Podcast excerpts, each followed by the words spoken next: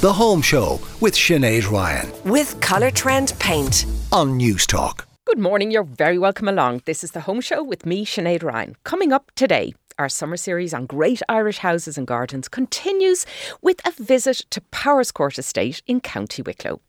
With rising interest rates still on the card for the next while, Karl Deeter will be in talking all things mortgages.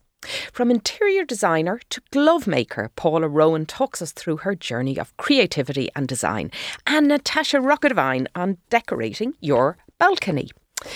Uh, now, if you want to get in touch with us today, it's 53106 on text. Uh, the email is thehomeshow at newstalk.com, and I am over on Instagram at Sinead Ryan100.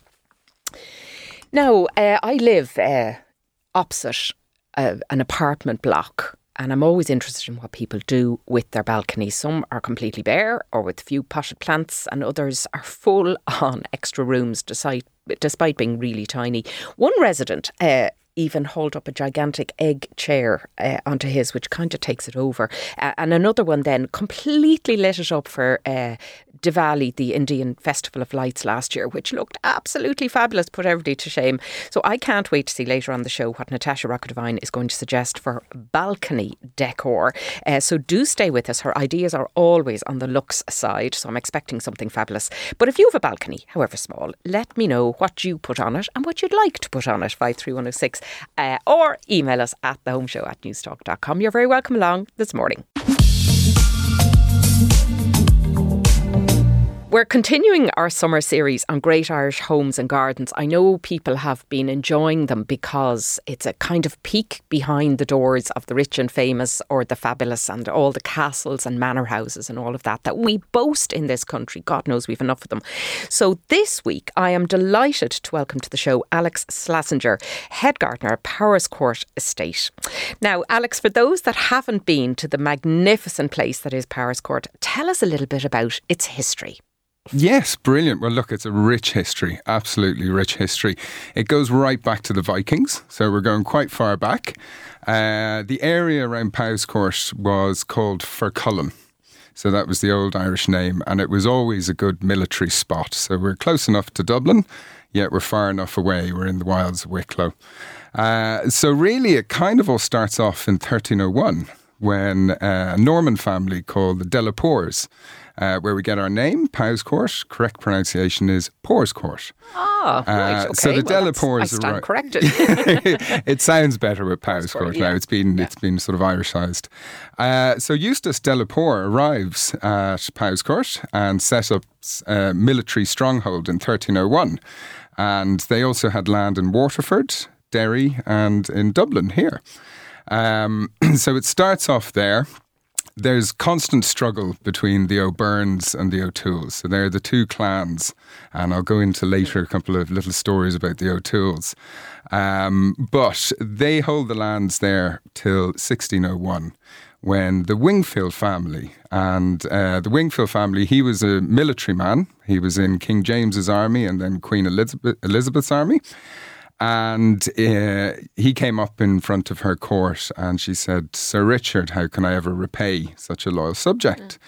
And he said, Madam, the scarf around your neck is payment enough. So he was a bit of a charmer. and uh, he got the scarf, but he also got the title the Marshal of Ireland Okay. and was granted 46,000 acres in Wicklow, mainly Wicklow, but also in Derry and That's a chunk of land. So it's a big, big part of Wicklow. Yeah, it's a huge part of Wicklow. And uh, they were, you know, as as families go, they, they were actually quite good. There was a lot of absentee landlords at the time in Ireland who didn't live at their properties. And the Wingfields were slightly different. They really wanted to incorporate themselves into Irish society. They were big with music, uh, with art, um, statues, obviously. And uh, gardening plants. Oh, so they were okay. they were So they big- planted the estate They effectively did, and yeah. decided where the boundaries would go and the trees and, and they always did that those those grand landed families with a sense of the future because they weren't going to get to enjoy it in their own lifetime you I'm know so and you they were growing growing trees that, that would only mature really maybe Yeah. hundred years hence so so it's kind of a real legacy, foresight, and it's something that I carry on You know, Yeah. with with gardening, it's it's you know like the old saying, uh, um, you know, when a society is good, when old men plant trees under which the shade they'll never they'll never enjoy. Um, So it ended up then, eh, for for all intents and purposes, in, in the family that we probably would associate best with it, which is Lord Powerscourt. That's right, yes. And this grand house uh, was built. It's it's it's an extraordinary building. Actually, Mm. tell us a little bit about the structure of it. I will, yeah. So, you know, there was always a castle there. So the Delapours built a, a medieval castle. And we can still see the walls of that actually in the, the, the ruins of the, or in the house. Um, but they that house stayed, the medieval castle stayed there till 1727, uh, when a lady called Dorothy Rowley marries into the Wingfield family and brings a huge dowry, absolutely tons of money.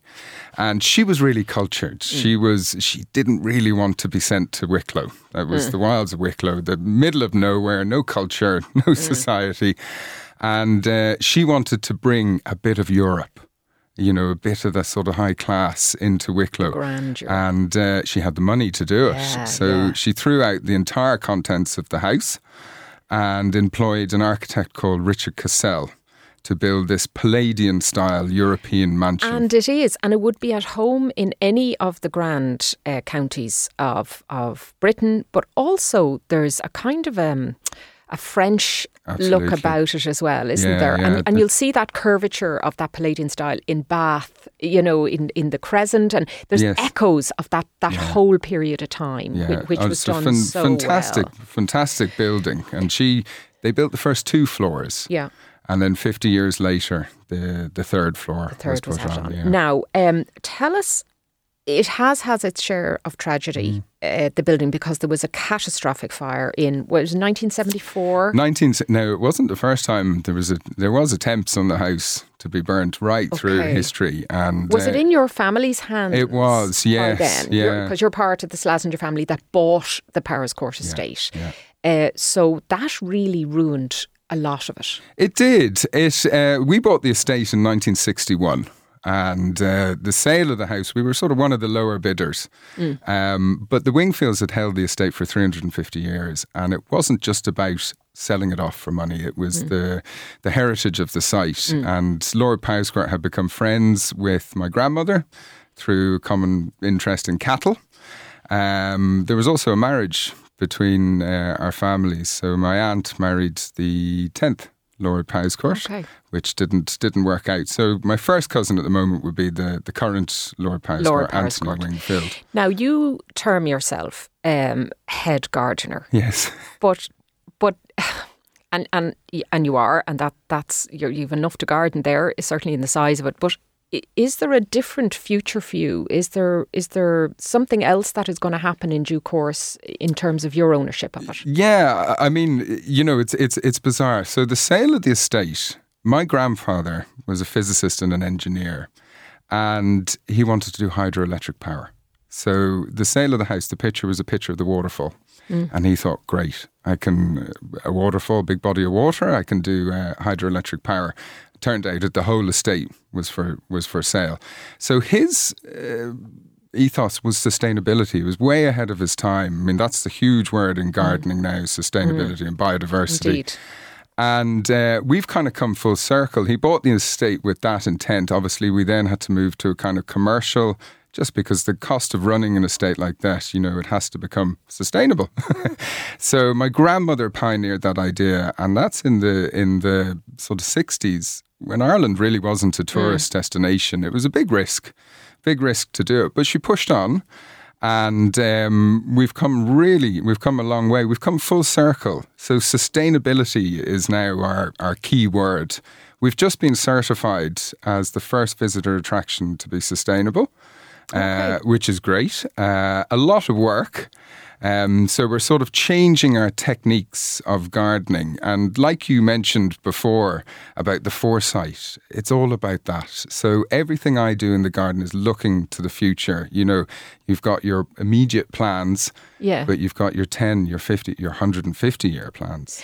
And do you live on the estate alex? I Or do, you yes. do Yeah, how fabulous yeah. is that? I because grew you, up you on the grew up there. Yeah. so what was I, I you know, it's hard to say to people who didn't know anything different what was it like growing up in Yeah. such vast estate. But I presume there came a time in your life, maybe in school, when you realised not everybody lives like this Yes, on this estate. What was your childhood like there? Exciting. so I know every single inch of the, of the estate. The house was a was a room, so we used to explore Mm. all the, the dungeons and all the different rooms. Um, and I just realized from a young age, I just didn't want to be indoors. I just had to be had to be outside. And a, my mother's side would really be the gardening side. And I kind of got my passion for her and just spent my, my childhood outside down in Powerscourt exploring. And um, that just spurred me on to, hmm. to kind of take, take the rein. I was a terrible child, very naughty. So karma's kind of come around. I now have to look after the place. But we used to ride our motorbikes around the estate. And, you know, I suppose looking back on it now, it was an unusual but I'm so blessed. I'd never say anything about it. It was an amazing childhood, an amazing, and the re- all the rest of my family. We all live very close together. And you have children now, of course, who I are, do. who are yes, also getting to yeah, enjoy it. yeah. So I've got two girls, uh, eleven and seven. And now uh, a 17 month old boy. So, Oh, you know, I'm looking okay. at them and I'm thinking I want to, to pass on something, whether they go into gardening or not. Yeah. But there's so many different aspects of the estate. It's not just the, the gardening, you know. And is it is that what you want to stay doing? Is that your passion? It is, yes. Will you have responsibilities down the line that you have to address that are different to that? No, no. I mean, this is my this is my role. It's uh, you know, it doesn't get old. You walk into come into work and walk out, and your office is a third in the world Yeah. vista of an Italian garden, and uh, but it's difficult. You know, managing that and, and, and making sure that we're doing the right things. I think the importance of somewhere like Powerscourt, I always say that as soon as you drive in the gates, it's soulful romance. As soon as you drive in the, the up the avenue, a mile long avenue of uh, Fagus sylvatica beech trees, uh, the longest in the country, it should be somewhere where you can just switch off. So my passion and what I want to do for the future is try and get that across to people and add strings to the bow at Powerscourt that will keep in line with the heritage and the romance. You know, we never borrowed a huge amount when everyone else was borrowing loads of money. We didn't. My grandfather's idea was if you don't have it, you don't buy it. Now, Alex, where can people find out more uh, about visiting Paris? Yeah, so you can go to the you can go to the website um, powerscourt powerscourt.com. Uh, we're on Instagram, Facebook. I do a couple of little videos on that. I've seen them. you're Um, you're showing yeah. people around and, and, and advising on. yeah, I mean, it is one part of the, the job I like. I like communicating, Yeah, and yeah. we do sustainability tours and, and everything. And you know, it's an interesting one for my team. It's it's changing our mindset Mm. on how we garden. Indeed. All right. Well, listen, thank you for coming in uh, to studio and telling us all about uh, the fabulous Powerscourt. And if you haven't been, folks, it is a definite must see if you are up anywhere really in Wicklow or wider Leinster area. Alex Slazenger, head gardener uh, and family member of Powerscourt, thank you so much for joining us. Thank you very much. And you're very welcome back to the home show here on News Talk. If you'd like to get in touch today, it's 53106 by text and it's the home show at newstalk.com uh, if you want to do so by email. And I'm over on Instagram at Sinead Ryan 100. Eyes are windows to the soul, but with our hands we tell our boldest stories. That's according to Paula Rowan, the Irish glove designer who has found success both here in Ireland but worldwide too. Her client list ranges from Lady Gaga and Madonna to Kendall Jenner and Naomi Campbell. And today she joins me on the line for the home show.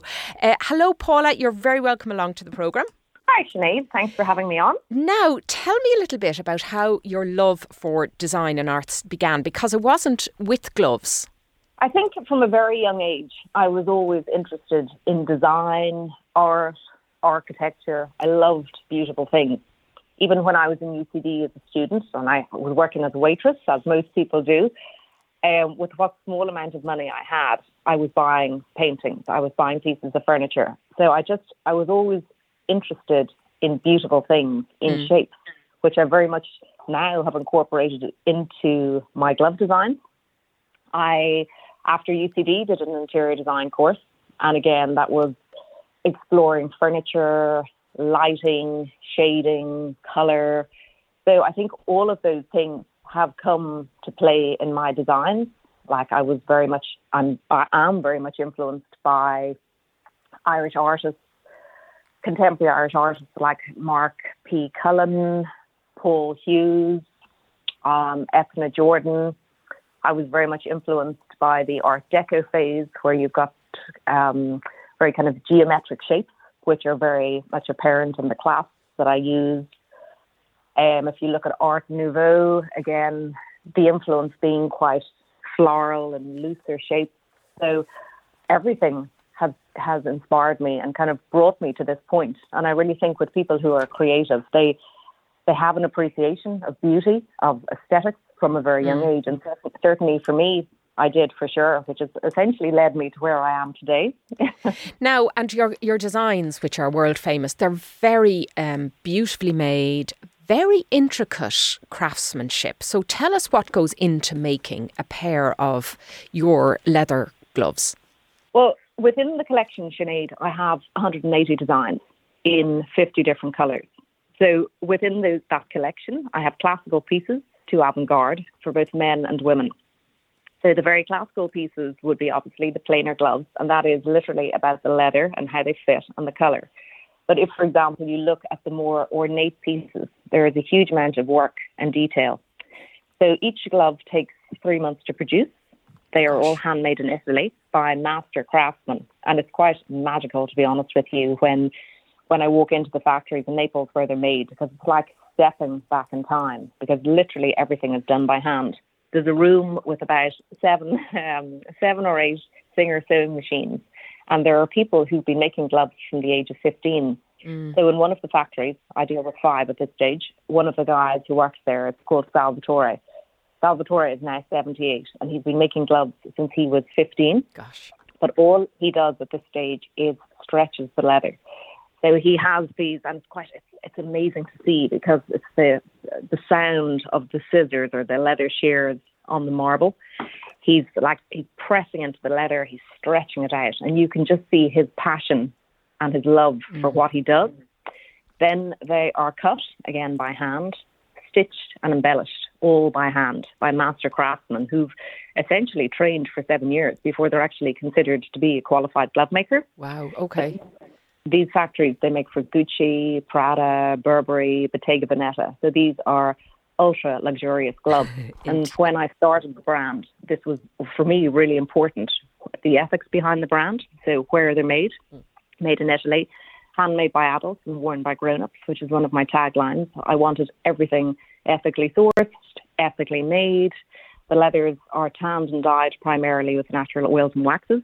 The leathers have been ethically sourced in Ethiopia. And then, as I say, cut and stitched by hand. So this is by no means fast fashion. So there have been times when people have balked at the price of the gloves. However, when you take into consideration how they're made, where they're made, who's making these factories are fourth and fifth generation. So there's, there's an incredible story behind them, which is an integral part of the brand. Indeed. Now, just give us an idea of the price point, Paula, just so people can hop onto your website, which is paularowan.com, and have a look at the work involved in this. So they start at 85 euros, and that's for an unlined glove, mm. um, which is basically plain. But as I say, this is about the leather and the colour of the glove. Sure. And they go up to four and a half thousand for the more embellished pieces. So this would be a shoulder length glove. Now there's a huge amount of work. They weigh a ton to start with. Okay. There's a huge amount of work that goes into them. Some of them would have nearly like a wing on them. They could have feathers. oh, they do. They have bows and uh, metal and all kinds of things. Now, listen, we're all dying to know about the celebs. What does Lady Gaga look for in a glove? Um, well, now there's a, there's a few things there. So I've worked with Lady Gaga on several projects at this stage. One, the first one was House of Gucci. Um, so they were more classical pieces. They were vintage gloves because they would have been from the 70s, 60s, 70s, yeah. 60s, yeah. 70s, yeah. So they were more vintage gloves. And then for her tour, which was last, this time last, they were looking for more avant garde pieces because what the, the thing with Lady Gaga, in my opinion, is her style is so diverse. So she can wear classical or she can wear ultra cool and way out there. And I, I also think when you look at um, when you look at the coverage from any of her performances, her costume is nearly as important as the performance herself itself. So people at this stage look and expect something exuberant and over the top from Lady Gaga. So for me, it was a huge, huge compliment. So for the for the Chromatica World, uh, for the Chromatica Ball World Tour last year, she was looking for um, over the elbow fingerless gloves because she needed to be able to use her hands. She wanted edgy. Um, I also did gloves for the dancers as well, and then she wore some of my cuffs also. Wow. So uh, demanding, but also for you exciting because it gives you a brief maybe that the ordinary person in the street wouldn't come in looking for. Um, well, well, what Lady Gaga chose last year was she actually chose from the website. She didn't get me. She I wasn't commissioned to do a piece. So for me, that was a, a huge compliment and, and a coup that she was happy to choose from my okay. my collection. How interesting. Now I'm I am working with another celebrity at the moment. I am on another very big project, which will be out by the end of this month. And in this particular situation, there's much more. I'm making something specific for them. Right. So we've kind of worked on an idea. So again, this is this is as big as Lady Gaga wearing them um, last year and the year before. So you're not been- allowed. You're I've not allowed to tell us who it is, are you?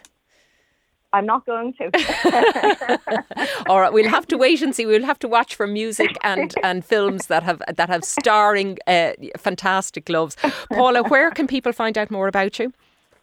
I have a shop in the Westbury Mall in Dublin, Yeah. and I'm for sale online. And this year, really on the back of all the celebrities wearing the gloves, and I think because of the quality and the range of the designs, I'm going to be selling in Bergdorf in New York, which is really exciting, hmm. and on Moda Operandi, which is a luxury goods website. So they're two really exciting projects. So those those locations to start with. All right. Okay. Well, listen, people can can have a hop on your website there, paularowan.com, and uh, and check out the incredible designs for which you need an established personality for some of them for sure. But uh, fabulous they all are. And Paula Rowan, thank you so much uh, for joining us on the Home Show uh, this morning. Thank you very much, Sinead. And you're very welcome back to the home show here on News Talk. My name is Sinead Ryan. And before the break, we were chatting with Alex Slazenger about Powerscourt Estate in uh, Wicklow. And I imagine if you were to buy that now, he was talking about his family having bought it, uh, you'd need some hell of a mortgage. And uh, maybe one that my next guest would like to sort out if he'd have the chance.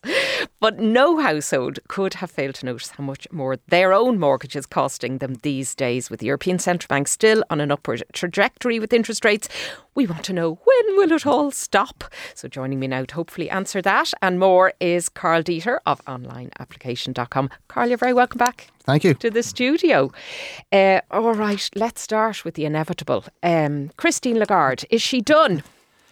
Uh, it's I, I I don't know. I think that uh, interest rates are, are are a tricky tool, and so like whatever about what Christine Lagarde does, you can actually look back to the past to Jean Claude Trichet, because last time we went through a big uh, host of interest rate rises, you know, there was concerns around inflation, house prices were rising. He raised interest rates in 2007 when we were actually on the cusp of going back into recession, and they didn't know because sometimes the leading indicators, the things that tell you where you're going, they're not always that apparent. So a lot of economics, although no one wants to admit it, is like driving down the street, navigating using the rearview mirror only. You can only see the things that, that are behind you. You know, you don't know what, what, what's in front of you.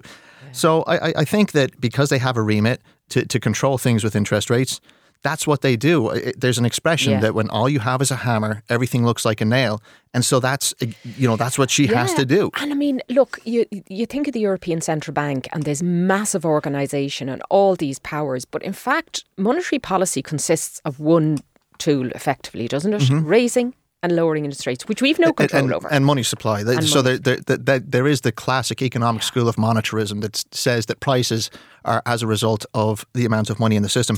And to be honest with you, that school was dismissed for a long time, but it's suddenly back in vogue because all of this inflation it had to have come from somewhere, and it's not because. You know th- that we've had massive depopulation, or all Yeah. that you know half of society died, so there's no one to do the jobs. Okay, so look, there's one more um, the next meeting is in September of the European Central Bank. She hasn't ruled out another increase, but what does it mean now for ordinary mortgage holders in Ireland? Because uh, we saw during the week a report out that said mortgage interest rates now are averaging at 4%. Now, for some people, without kind of, uh, you know, locked in lower fixed rates, it could be 5 or 6 or 7%. Some are at nearly 10. You know, the, the, the, there's a lot of variety out there, and there's some people who two years ago got fixed rates, you know, below two percent, and and they're living at large. And it's the same problem that we had actually at one stage um, when interest rates went to zero. That you had people on trackers paying a one percent mortgage rate, and others were paying four and a half. There was a time during the, the financial crisis where variable rates were just getting moved up because lenders were trying to bring in money, and there was people paying five six percent while those on trackers were paying a third of that. Yeah. So. So there's swings and roundabouts, and the trackers now. I kind of, you know, I mean, you do feel sorry for anybody who's uh, facing mortgage hike, but they had kind of it handy for so many years. Well, there's know? a yeah, so there's there's a couple things. I mean, your mortgage rate is kind of like your health. It's very particular to you. You make your decisions, you have to live with it, and sometimes you get bad luck, even though you do everything right. Sometimes you make bad choices, and and things don't work out. The one thing I would say about trackers, although the rates are very high, the last time trackers were offered in this country, I mean, they're they're they're gone. Like they're a thing from 2007. So you're at least 16 years into your mortgage at this stage, and on that basis alone, you should be in a position of having had your your, your property, even though it might have crashed, appraised quite well in the meantime. Mm. You should have been able to to manage your payments and pay down debt over that time, or while interest rates were so low that hopefully you didn't carry extra debt. Uh, you know, it, there's so many okay, things working in favour of people in yeah, trackers. because it means the tracker people aren't the ones on still on 90% loan to value ratios. They're absolutely like yeah, okay. Okay. Would you? Well, then, what would you say? Because this kind of previously unmentionable idea of people coming off trackers and and moving and getting rid of them and moving away onto fixed rate. Is there a real argument to do that now? Yeah. Well well there was. Uh, there probably was really more last year. At this stage you, you probably missed the best of it because it, there is there is a thing in in interest rates, and it's more of a, a, heuristic or a rule of thumb. It's not like a rule of gravity. But the, the top level that interest rates get to the next time you raise interest rates after they drop tends not to be higher than the last time. So if interest rates got, say, to 5% in the past and then you have a crash, the next time they're going up, they tend not to reach 5%. So I think we're probably, even though you might see rates creep a little bit higher, I don't really see them getting into crazy territory. Leveling. And, and if okay. anything, you know, Europe and, European economies, and we're loath to admit this, they're, they're, pretty weak economies. They tend not to be very vibrant, and and that's because we we spend so much on social spending in the world. Yeah. One third of all welfare spent in the world happens in just Europe, and that's good. It has a lot of benefits. But what I'm saying is that you don't get this aggressive growth story that you, you get in other com- and countries. Okay. And so I think they're so, going to level or go down. Okay, so there's an argument for at least looking at that, although you might have missed, uh, you know, the good boat on it. Um, but for people then, like we're coming up, oh, not quite yet the budget, but the pre-budget submissions are all in from every sector of society saying, give us more money, Michael McGrath. Uh, what would you um, like to see happening for homeowners who are in this cost of living crisis? Is there anything that can be done on mortgages? I mean, there was some chat about the the kind of recurrence of mortgage interest relief, which we'd got rid of. Mm-hmm. Yeah, I, I, look like it's not really for me to to to call what they do with the budget. Uh, what I would say is I, I would be very refreshed by any politician who said, you know, we actually need to to really think about how to be as responsible as possible because the country financially is in decent shape. And and that doesn't always last. You know, being financially in good shape tends to be like summer. It ends and then there's a winter at some point. So when we hear everyone saying we need this money for this or that, really what they're saying is they want your money or someone else's because they, they obviously don't have it themselves. And the only way government can get it is by taking it from someone else. And and I'd like to say, well, if you believe what you want belongs to you and it comes from me, mm. then tell me the justification of why you own what I've earned and what are you going to use it for? And those simple basic questions usually aren't asked. So what you have is this, you know, massive haberdashery of ideas and, you know, kite flying and hopefully they influence the politicians, they get people to write in, etc. And we come out on the other side with these different policies. I'd be very clear. I, I, I wouldn't. I don't think homeowners necessarily need help but but that you'd be like, what? Just let me justify this. One, every second house has no mortgage, so we don't need to help them. Loads of houses have mortgages and they're doing just fine. Mm. We don't need to help them. Some houses are in deep compression. we probably should look to help them the same as we help anyone who who has housing housing deep housing issues. The one thing I would say is that I think usually the, the vulnerable in society tend to be those who, who who can't provide for themselves, and the cohort that I care most about in that instance is children. So I think if we were looking at anything, I would like to see targeted measures towards ensuring that, that there's anti-poverty towards children in Okay, particular. and that means then people can rejig their household spending accordingly if it's if it's targeted. Okay, that's an interesting an interesting perspective on it. Um, what about the measures that the government puts in place, Karl Deeter, um, to help first-time buyers buy these uh, uh, supposedly increasing volume of homes? So I'm talking about the Help to Buy and this shared equity, this first home scheme. I know I've written in the past about this, and I've been accused of of kind of uh, you know not pulling on the green jersey. I just see it as price chasing. And, and Yeah. to me, that's not good enough. But do you have a different uh, perspective on that? Yeah, I, I, I I think that you can make bad choices with the right reasons for doing it, Mm. um, and that's not always what people want to hear. But you know, look again, getting that back to that idea that if all you have is a hammer, everything looks like a nail. The government don't build houses. Uh, I don't think that they should be building houses. They don't have a strong record in that area. The only tool they have really are financial tools. And so uh, the the whole area of how do we get costs down? How do we get labor costs down? How do we import materials for less? How do we stop a slow planning process that costs hundreds of thousands to build things once you're building, you know, large number of homes? How do we how do we get land prices controlled, which goes back to like the 70s and the mm-hmm. Kenny mm-hmm. report and the way that we tax things and, and the way that we tax property and wealth and all these other questions. Those are so big and so complex that you could approach that and start, you know, chipping away at a mountain, or you can just say, hurrah, I'll give you money. And, and that tends to work. And, and, and it does work. And those are effective schemes for people who otherwise might not be able to buy homes. And politically, it also works because you now have a situation where the parents who are voters, who are voting for this current tranche of government parties, their kids aren't able to buy houses now. And therefore, that shoveling money at them from, from other taxpayers or, or their own tax uh, seems like a good idea. But where, do, where does that stop, though, Karl? Because you just end up with a spiral, which the last Daft report has shown. Any housing reports are showing prices going up and up and up and up and up. Yeah, so like like housing isn't one of those things that you can avoid. So unfortunately, it's like saying you know if you're in the middle of the desert, you keep subsidizing water. Well, if you stop, then what happens? So. Like this is the concern is, is our recovery was what is described as a catastrophic recovery. So in other words, it is a recovery, but it's almost the worst type you could have because it resulted in huge reductions in housing output. It, re- it resulted in huge amounts of homelessness, rapidly rising prices, rapidly rising rates. Now some people were sitting pretty. People mm. who, you know, just have property that went up in value and they sold or they now have a property that's like worth a million, which is actually a second common. one or a third one. They're Yeah. doing fine. There's a lot who aren't. So, you know, you've got to say to yourself, with the tools that we have that we can we can roll out in a reasonable amount of time, because actually building the homes, which is the real fix, takes like five years, ten years. It takes a long time for that to, to work through the system. That's slow. So what can we do today? What's the adrenaline shot? What's the like the crack pipe of policy that can get, you know, straight in there fast? And those are financial schemes. And it is shoveling money at people, isn't it? Yeah, but again, like y- y- versus what?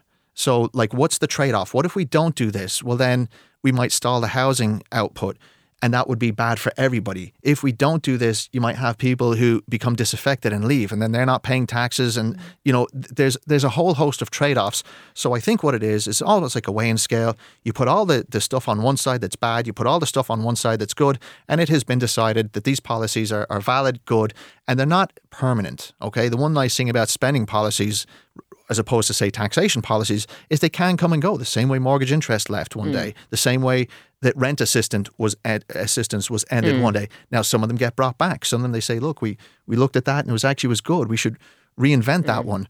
So you know we're just in a tricky time and this is how they're getting through it Karl Deeter of onlineapplication.com. It is fabulous to have you back in studio again. Hope the music is going well. You- still yeah, Yeah. still playing shows every week and uh, yeah not getting booed off the stage so that's the main thing All right, okay. Uh, and you can find Karl on all of the social media outlets. Uh, he's quite prolific on that. And uh, it's nice to see you again. I'd like to welcome back to the home show Natasha Rocca Devine. Natasha, we are going to chat to you today about balconies uh, and how to make use of the space because it seems to me that a lot of people do very little with them uh, and just leave them bare or hang out the washing or put out a few herbs, uh, which is an awful shame because it's such a waste of space and so much more can be done. You're very welcome along. Thank you for having me. Now, um, designing a small space, uh, like I, have with all the apartment blocks up now all over the place. Um, I'm always curious. I'm looking around at what people have, and it can be quite depressing. A lot of people they don't do anything with their balcony. They throw out maybe a table uh, and a couple of chairs or a few potted plants or you know something like that. It, it just seems to me like such a great waste of space when so much more can be done. Absolutely, and we're in a time now where um, housing prices and rentals are so high. So you know that square feet on that balcony is incredible. For some people, they don't have that opportunity. Um, and I've lived in London and I've had a wall bed and no garden. So you know when, when you've yeah. actually you know been in places like that, you really appreciate a balcony. So my point is, I think it's just about bringing it to life for you. That's really the most mm. important point. There's no point in putting lots of plants in if you, you're not going to maintain them, or having in loads of seating if you're living alone. So I think it's really about making it you. But as you said, putting character on it and yeah, making that space yeah. come to life and enjoying it, really. And I, I wonder do people kind of think it's such a small area and it's Ireland with all the weather and there's no point in doing anything permanent. But but you would argue otherwise. I mean, you have some great ideas now about things uh, when it comes to seating, for instance. Yeah, absolutely. I was going so to start with that. So seating that. is huge. I mean, Irish people, whether you're single, married, lots of kids, every Irish people are social. You know, or people living in Ireland. I think it's the weather. We you know we like to connect because it's not that sunny outside always. Um, so I think the seating is key. Ideally, you get you know benches are brilliant if you can get a built-in bench because you can maximise the square feet if you you know reach the corners of a space. Or if you're really stuck, you can get smaller table and chairs, you know, from so many Jysk, IKEA, um, salvage, uh, vintage shops. But another tip, if you're really stuck for space, is foldable, foldable furniture. You know, that way, so you don't have to have it out all year round. Yeah. Um, but I think seating is absolutely key. And because a balcony is usually a kind of a long, a rectangular space, yeah, yeah. would you suggest furniture then that, that mirrors that? Exactly, exactly. So the, the built in bench or just, you know, bespoke benches. And there's so many things I'm really really into um, kind of salvaging and like there's things like Freecycle, which is free furniture and you can donate and obviously collect yourself. So there's really no reason nowadays not to have something fun on your balcony and to really enjoy that space. Yeah, and even if you have the, that kind of built in bench, because I know you've recommended it before for kind of small kitchens. Absolutely, you know, you yeah. just have a kind of a corner area. Well, you're reaching the you're reaching corner that you know it's wasted otherwise. Because if you put in a round table and you know a couple of chairs, you've missed the space behind that. Yeah. Unless you put in you know planters and things behind that, yeah. and that's what I said. It's very much about your lifestyle.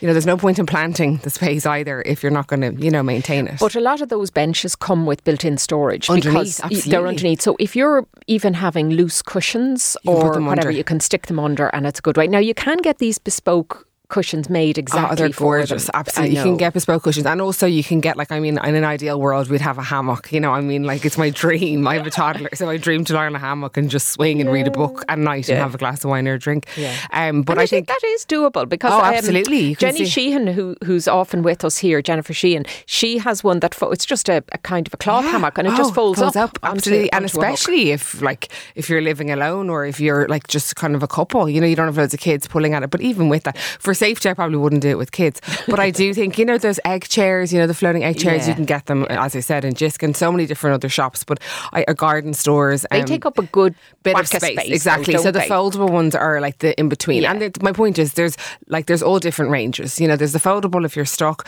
then there's the kind of middle range if you can Yeah. afford to have like the space wise, um, kind of a more rounded table, which is nice. It's more connected. But if not, you have those built in. Yeah, and actually, just those wire or metal chairs with a nice cushion on them, Absolutely it's gorgeous. perfect. And a bit of you colour, know. and that's where, you know, you can bring your character All right, brilliant. So that's seating, and you have some great ideas. Uh, um, you- will you put them up on Instagram after the show? Actually, just so people yeah. can see Yeah, them. okay, that's and just remind us of your Instagram. No, Natasha, Rockman, yeah. of course. Okay, now lighting. Um, I, every time we have an interior designer in, they say lighting, lighting, lighting. It's so important. lighting. But it's natural light too, you know, as well. Yeah. Like But on a balcony, what, like uh, you've lim- what can you do there to change the atmosphere? I think you see in a lot of movies, uh, whether it's a balcony or like a small garden, like fairy lights are gorgeous. Obviously, you get ones that are suitable for outdoors, and you might have to get an extension lead or you know to work out the logistics. But uh, you know, fairy lights are they're just so simple. Just sprinkle them yeah, around. sprinkle, and Yeah. lanterns as well. Like I love, you know, like the Asian lamps you know you see on the beaches in Thailand where they light them up and let them go. I love that idea, and it brings a bit of um, character as well if you Mm. mix up the lights. And then things like simple things like pillar lights, you know, for you can put them on the ground, and you can get um, fake lights if you don't want to maintain for safety. If you don't want to light a candle on a balcony, And they just have a they have a very realistic flame. Flame, yeah, actually. absolutely. They're really um, stylish. I think I. I I've seen them lots and lots of places. I know Dunnes have them, IKEA have them, Oh, that kind everywhere. of thing. Yeah, And you can set them in. And isn't it the thing with those pillar candles? If you set them up in in odd groups, it's like planting flowers, threes and fives. Exact- I love threes. I think it? it's lovely to have a three, and you can have them in either corner, and they're quite strong and light. I mean, you can bring out. You know, it all depends on the size. You could do like LED strips. You could mix it up. I also love neon lights. It just depends on how much shelter. You know, from a rain point of view, because Hmm. we do live in Ireland. You'll have, you'll have your balcony a beacon to everybody passing Exactly. I was by. say you might if you want privacy. Yeah, if you don't, maybe don't have the bar sign. Party here in neon Well, if you're single, I mean, it's the way forward. It's better than social media, I'm sure. Oh, that beats the smoking area every time. Right, okay. Now, you did mention plants earlier because I know you're kind of saying I if you're not plants, into yeah. plants, don't get them. You'll just Yeah, I think it's being realistic. There's Yeah. no point in doing it because your neighbour or ever it's the way forward. You have to keep be realistic with your lifestyle. But like most people can manage um, a yucca or a monstera Oh, or a fern or you know fir- or herbs. herbs even. exactly. And also, I love, I love the smell of lavender. You know, some people Mm. might not like that, but whatever your f- favorite smell is, it's so nice to come out of a busy day or a busy lifestyle and sit in your on your balcony for a couple of minutes, get some fresh air, and smell something that relaxes you or excites you or whatever your smell that you like. People like cinnamon. You know, everyone has their own sense. And you do have to look after it because if you're in a balcony which is covered, Yeah. you're it's not going to necessarily get enough water from oh, absolutely. rain. you so do you have to, have to look yeah, yeah. them. Okay. And then there's faux, faux plants. You know, it's the way forward. Like you know, and that's like you can get them in old garden shops. Green Like, all year round. Green all year round, exactly. And I mean, I'm obviously I much prefer natural in every situation, but you know, there are plants and there's like brands like Doro and like loads of kind of silk Mm. flowers and things. If you're really into kind of color and you genuinely are traveling or you've kids and you can't maintain it, it is an option, or even to mix and match. Okay, and again, trees. Yeah, or you could do a planter wall. I'm really into that. You know, Okay. and you could put that behind your kind of your bench. You know, obviously you have to maintain room, but it's quite quite a nice feature wall, Sinead, instead of art because you can't really put art on a balcony that much. You know, because it Mm. might get wet. But actually, you know, you can get planters, as I said, all IKEA, Jysk, um, hardware stores. So are these like um, these are ones that you nail into the wall? Yeah. They're like little buckets or little yeah, or you can get a whole wall. Exactly, Oh, you can do either, or you could do a whole wall, and then you could let like ivy grow up it, and something. So it's actually like a piece of art in a way. With with, I mean, I'm not a gardener now. I'm going to be like tripped up here by people who love planting, but you know, there's The there's- vertical garden. Yeah, vertical garden. Yeah, Okay. it's gorgeous. I love Good. that. And actually, while we're on that topic, then, you know, it also provides a kind of a barrier between maybe neighbours if you have it on the side. So give us some, some ideas for that space. Yeah, I think, well, obviously, naturally, plants would be brilliant, you know, and as you said, you can grow ones that are really tall or put in kind of, you know, trees or shrubs, especially over when there's neighbours next door. Mm. It's fine if they're kind of further away, but I do think screens are a great way forward. You can also get them in all the hardware stores. You know, wooden screens are really stylish. You can also paint them, you can mix it up with colour, or, you can get metal screens. And I suppose if you get a concertina one, you just fold it up and you can put it back in the that's window, what so I'm it's not saying. going to get yeah. Exactly. Okay. Like simple, keep it simple. But obviously, it depends on like how friendly you are with your neighbours. You know that way. So, you know, I I genuinely like space. You know, especially in the evening if you're trying to chill out. So the foldable gives an option. You know, as Hmm. Well. It's just it's more flexible. Exactly. Okay, and you can you can pop it in or out. Um, now, of course, um, if you're having friends over, you'll want to give them a little tipple. You're a fan of having a bar on the balcony. Um, absolutely, I'm so bad. Like everyone's like, I don't know, kind of, I'll be loved or hated for this, but I love bar carts. I'm, I think I'm like, I love kind of Art Deco. They're We've talked about this. really coming They're back, really aren't coming they? back. They're so stylish, and you could. What the, the one thing I love about it is you can put it anywhere, and it's actually a table. It's useful. So, say if you have it in your hallway, or you know, you can move it in and out of the balcony, or you can leave it on the balcony, but you can use it for drinks, snacks. You can put plants on it. If you, it's all about space, really. So it's multi-purpose, is what I like, and also you can put your bar on it. It's like a little bar area in itself. It's really stylish and it's functional, which is the most important thing. It's and not actually, just you're really only talking there about a trolley on wheels. At, Oh at yeah, best, you know. and you can get them everywhere. You can get them in, like in Dunnes. You can get them in Brown Thomas. You, you can get them all over, really high end, or really, you know, depends where you know what you want to spend. Or in Dublin auction, South Dublin auction, for example, you can get them in lots of different places. So you're not limited in terms of the costing.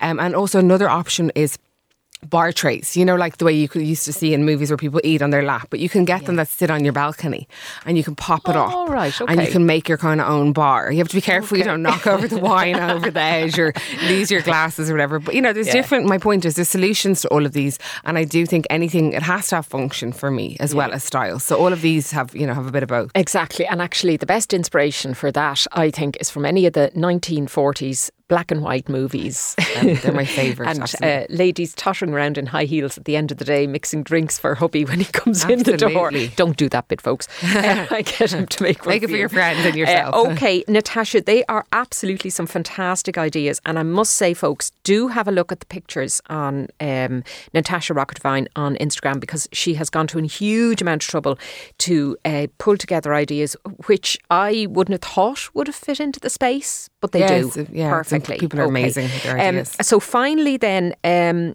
you like the idea of a rug. Even though it's outdoors. Yeah, I do, and I mean, you can get. You can. I'm not into necessarily encouraging plastic, but at the same time, you know, it is wet weather.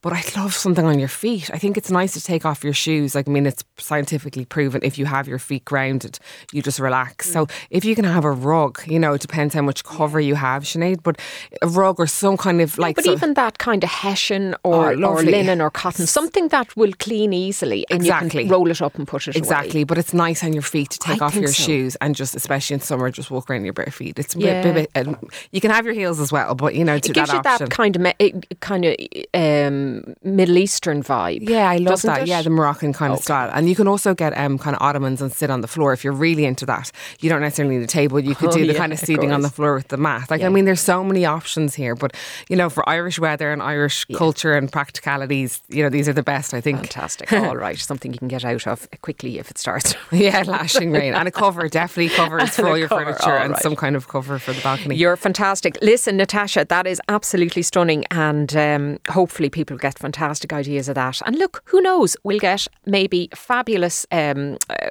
what do they call it? The kind of a late blast of summer, uh, if we're a little bit lucky, and we can we Yeah, can use putting it out that. there to the universe, definitely. Thank you so much. Natasha Devine, thank you so much indeed. And that is all we have time for on the show this week. Uh, it's been uh, a ball. I've thoroughly enjoyed it, and I hope you have too. If you'd like to get involved in the show, if you have a topic you'd like us to cover or a guest you'd like us to have on, well, then do get in touch with us 53106 on text or email us throughout the week at the home show at newstalk.com or pop me a message over on Instagram, Sinead Ryan100, and I'll pick it up there. Don't forget to check out the Home Show podcast, which is up on the Newstalk website, powered by GoLoud. Uh, and remember, all of our shows there and all of our guests there. I know some people were asking me last week about uh, listening to the interview with Jay Blades from the Repair Shop on the BBC. Fabulous interview. It's up there now, so go and have a look at it. Thanks to Aoife Breen and John Byrne producing this week, and Stephen McClune, who is on sound. The Home Show with Sinead Ryan With Colourtrend Paint. on Newstalk.